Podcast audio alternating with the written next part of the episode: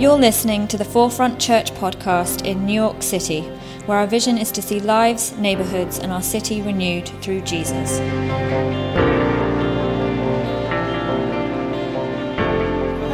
Come on. Sit down, have a seat, have a seat. Caspian, you ready, buddy? All right, I got to start by asking everybody what do you want to be when you grow up? What do you want to be? All right. What would you like to be? A pet doctor? That's a good one. It's called a veterinarian, right? How about um, Danielle? What do you want to be when you grow up? A Mets fan. A Mets fan. That's a very good one. I'm proud of you. You know what I wanted to be when I was grew up when I was little? What? An elephant. That's true. Oh, I'm not an elephant. It never happened. I'm really disappointed. Uh, we're going to read a story about three trees. And we're going to read a story about three trees and what they wanted to be when they grew up. Are you guys ready to listen? Yes. Let's do it. Let's read the story about three trees. Once upon a time, three little trees stood in a forest high on a mountain, dreaming of what they would be when they grew up. And if you want to look at the pictures, there's the pictures, okay, guys? I'm in the way. The first little tree looked up at the stars twinkling like diamonds in the sky and said, I want to hold treasure. I want to be filled with gold and decorated with jewels. I will be the most beautiful treasure, treasure chest in the world. The second little tree looked down the mountainside at the ocean far below and said, I want to be a strong sailing ship. I want to travel mighty waters and carry powerful kings. I will be the strongest ship in the world. And the third little tree said, I don't want to leave this mountaintop at all. I want to grow so tall that when people stop to look at me, their eyes will raise up to heaven and they will think of God. I want to be the tallest tree in the world. Which one is the best one, you think? Oh, boy. The third? All right, well, let's find out. Years passed, the trees grew, and one day woodcutters came up to the mountain. And one woodcutter looked at the first tree and said, This tree is perfect. And with a dozen swoops of the axe, the first tree fell. Now I shall be made into a beautiful treasure chest, thought the first tree. I shall hold marvelous treasures. And another woodcutter looked at the second tree and said, This tree is strong, it's perfect for me. And with a dozen swoops, that second tree fell. Now I shall sail mighty waters, thought the second tree. I shall be made into a strong ship fit for powerful kings. The third tree felt its heart sink as the last woodcutter approached. It stood straight and tall and pointed bravely towards heaven, but the last woodcutter never even looked up. Any kind of tree will do for me, he said. And with a dozen swoops of his axe, the third tree fell. How do you think the third tree feels? Yeah, sort of like what happened to me when I didn't become an elephant. Yeah. The first tree rejoiced when the woodcutter took it to a carpenter's shop, but the carpenter was not thinking about treasure chests. Instead, he cut and carved the tree into a simple feed box. The once beautiful tree was not filled with gold or decorated with jewels, it was covered with dust and filled with hay for the farm animals. The second tree rejoiced when the woodcutter took it to the shipyard, but the shipbuilder was not thinking about mighty sailing ships. Instead, he hammered and sawed the tree into a simple fishing boat. The once strong tree was too weak to sail the ocean. It was taken to a little lake where every day it carried loads of dead, smelly fish. The third tree was confused when the woodcutter took it to the lumber yard where it was cut into strong beams and then left alone. What happened? The once tall tree wondered. All I ever wanted to do was to stay on a mountaintop, grow tall, and make people think of God. And years passed, and the three trees nearly forgot their dreams. But then one night, golden starlight poured over the first tree as a young woman placed a newborn baby into the feed box. Who was that baby? Who? Jesus. You're right. The mother squeezed uh, the baby's hand and smiled as the starlight shone on the clean and shining wood and said, This manger is beautiful. And suddenly the first tree knew it was holding the greatest treasure in the world. And then one humid and cloudy day, a tired traveler and his friends crowded into a small fishing boat, and the traveler fell asleep as the second tree sailed quietly out into the lake. But a thundering storm arose, and the second tree shuddered, knowing that it did not have the strength to carry so many passengers. But the tired traveler awoke. He stood up and he stretched out his hand and said with a strong voice, Peace be still. The storm stopped.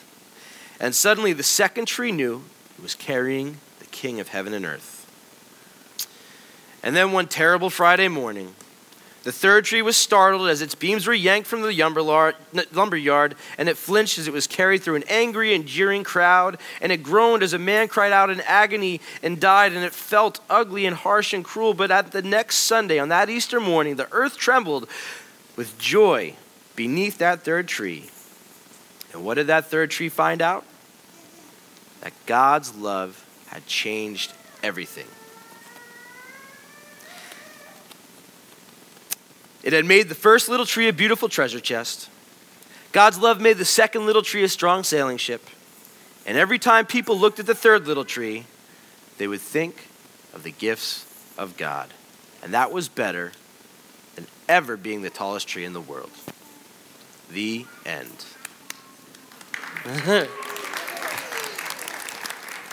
okay, now you go away. Over here. And I'm going to tell the adults a story now. Adults, I have a story for us. We're going to keep story time going. This story is a little bit more like um, Gladiator or 300 or Game of Thrones or something. Uh, it's about kings, it's about Maccabees. Raise your hand if you've heard of Maccabees before. So the Maccabees were these kings that ruled over Israel, and they ruled incredibly well and they ruled Israel in this time of peace for most of, the, uh, most of this time. One of the kings that we're going to talk about today was named Jonathan. Good name, right? I know. Jonathan was this incredible king. He created an alliance with Sparta and with Rome.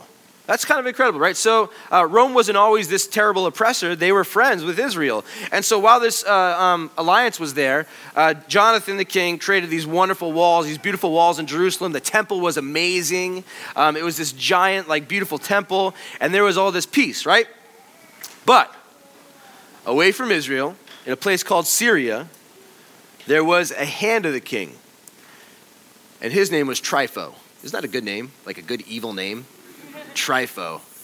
And Trypho had plans, and his plan was to assassinate the king of Syria and to take over as the king of Syria, and then um, to also take over Israel. So Trypho had this plan, right? So Trypho's plan was this Trypho was like, I'm going to invite Jonathan, the king of Israel, to Syria, and I'm going to trick him.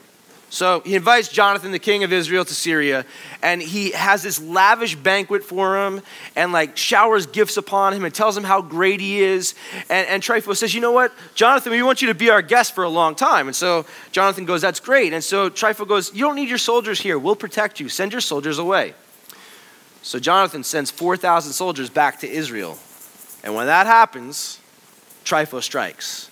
He kills the remaining soldiers that are left. He takes Jonathan hostage and he sends a note to Israel saying, If you don't act now and help us defeat the king of Syria, we're going to kill Jonathan. Well, there's a guy, Simon. Simon was Jonathan's brother. And Simon was scared to death. So he sends this money over to Syria, but it was all a trick, it was a ruse.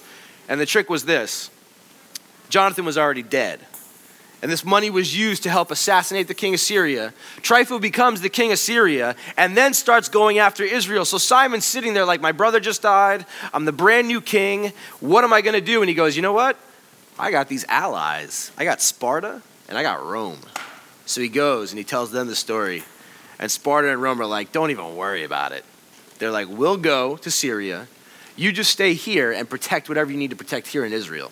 And so Sparta and Rome go and defeat Trypho. They kill Trypho. They bring down that whole, that whole uh, kingship. And then uh, Simon stays in Israel, and a few people come and try to raid, and they defeat those people there. And Israel is thrilled and they're celebrating and there's independence. And this is what the book of Maccabees says. Now, the book of Maccabees is in um, the Apocrypha, so it's in some of the Catholic Bibles, uh, but it's a historical account of Israel. And this is what it says uh, in Maccabees it says this.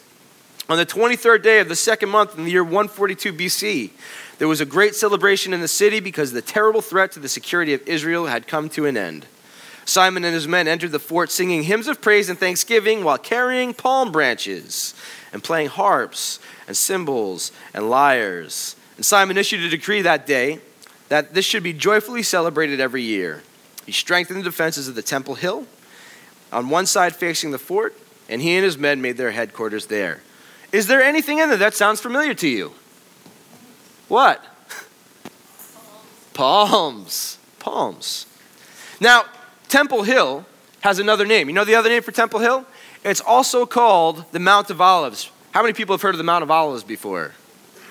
All right. So if you are someone living in Israel and all of a sudden Simon comes in and defeats these people, and then strengthens Temple Hill or the Mount, Mount of Olives. The Mount of Olives, uh, they, they, probably would have been remembering Zechariah, the prophet Zechariah, who said, when the, when the Messiah is about to come, when we're preparing the way for the Messiah, this is what's going to happen at the Mount of Olives. Uh, this Messiah will stand on the Mount of Olives to the east of Jerusalem. And then the Mount of Olives will be split in two from east to west by a large valley, and half the mountain will move northward and half of it southward. And you will escape through this valley that divides the mountain in two, and you will flee as your ancestors did. But the Lord my God will come, bringing all angels with him. So here we go. Temple Hill is the Mount of Olives. And all of a sudden, it's fortified and strengthened. It's ready for the Messiah to come. It's ready. But we have one issue. This is the issue that we have. There's another king. His name's Demetrius. Demetrius II. He's the Roman king. And he comes in. He says, I don't want any more allies. I want to create an empire. And so he comes in and he takes over Israel. And when he comes in and he takes over Israel, he comes in. Now, they had killed 5,000 men. Comes in, takes over Israel. And with these 5,000 men, uh, they come in first. The king comes in first. Then comes a bunch of people playing harps and lyres. Then comes a bunch of people who, who stole like all the loot. So you have like the gold that was stolen and you have everything else that was stolen.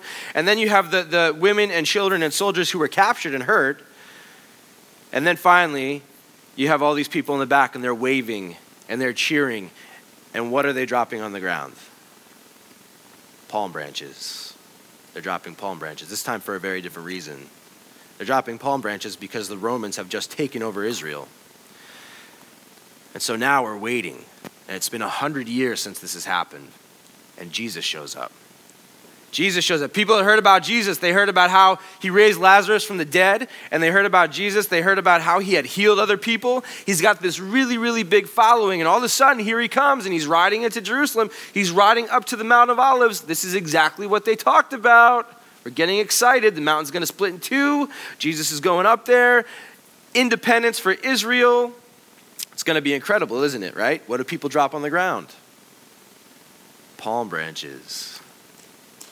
Palm branches. And Jesus does go to the Mount of Olives. You know what Jesus does at the Mount of Olives?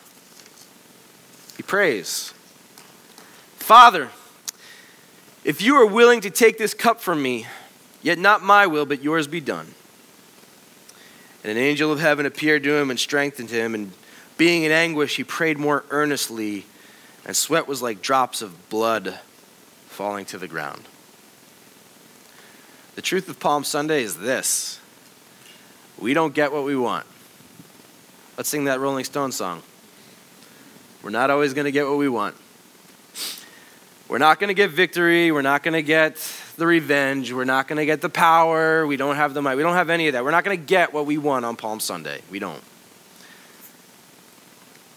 We're not going to get, uh, uh, you know, the disciples coming together to break Jesus out of jail. Okay, they, in fact, they scatter, they go, they leave. We're not going to get Judas changing his mind. He's, he's going to betray, betray, Jesus. We're not going to get, uh, uh, you know, um, Pilate saying, ah, you know what, go ahead, we'll just let him go. We're not going to get that. We're not going to get what we want. We're not going to get on Palm Sunday uh, soldiers saying, hey, that was too much. That's enough. Leave him alone. Let him be. We're not going to get that on Palm Sunday. On Palm Sunday, we're not going to get a, a protest or people sticking around and saying, This is unfair. We should have crucified Barabbas instead. No, we're not going to get that on Palm Sunday. On Palm Sunday, we don't get what we want. We enter joyfully, and then we take this weird, drastic shift, turn, something. We don't get what we want. We get what we need. And what we need is coming. We just got to wait a week. So I told a little lie, a little white lie. Because that wasn't the end of the kid's story. And so sometimes we just need to, to simplify, mind of a child.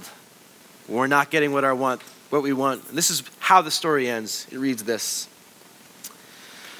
It simply says the next time you feel down because you didn't get what you wanted, or plans didn't go as they should, sit tight and be happy because Sunday's coming. That's the end. Amen?